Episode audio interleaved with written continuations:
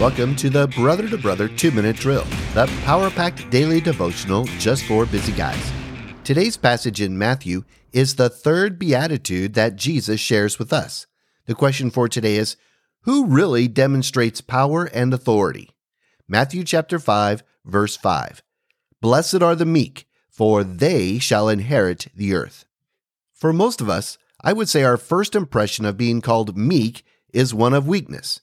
And for a man to be called meek would imply we are a doormat, someone you could walk all over, someone who doesn't stand up for themselves, someone who lacks confidence, someone who fades into the background and not really standing out.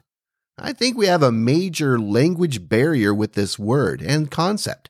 The Greeks understood this word, praus, as mild and gentle friendliness, which was in balance with one's strength.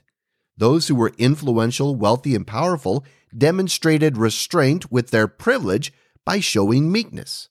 For Aristotle, it is a mean between bad temper and spineless incompetence, between extreme anger and indifference.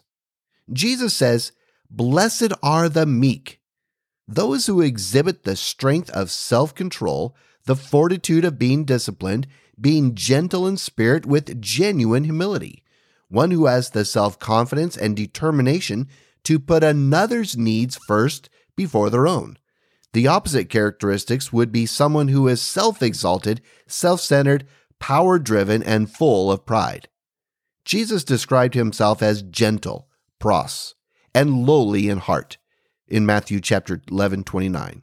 And Jesus certainly demonstrated self controlled power and authority through gentleness and service to others. His love for us and priority to fulfill the will of the Father led him to be the sacrificial lamb that was slain on the cross so that we might have forgiveness of sins and have eternal life. His act of submission to the Father changed the course of humanity forever. That is the power of meekness and why they shall inherit the earth. Thanks for listening. Be blessed. Stand firm. I'm Tim Kaditz, your brother in Christ.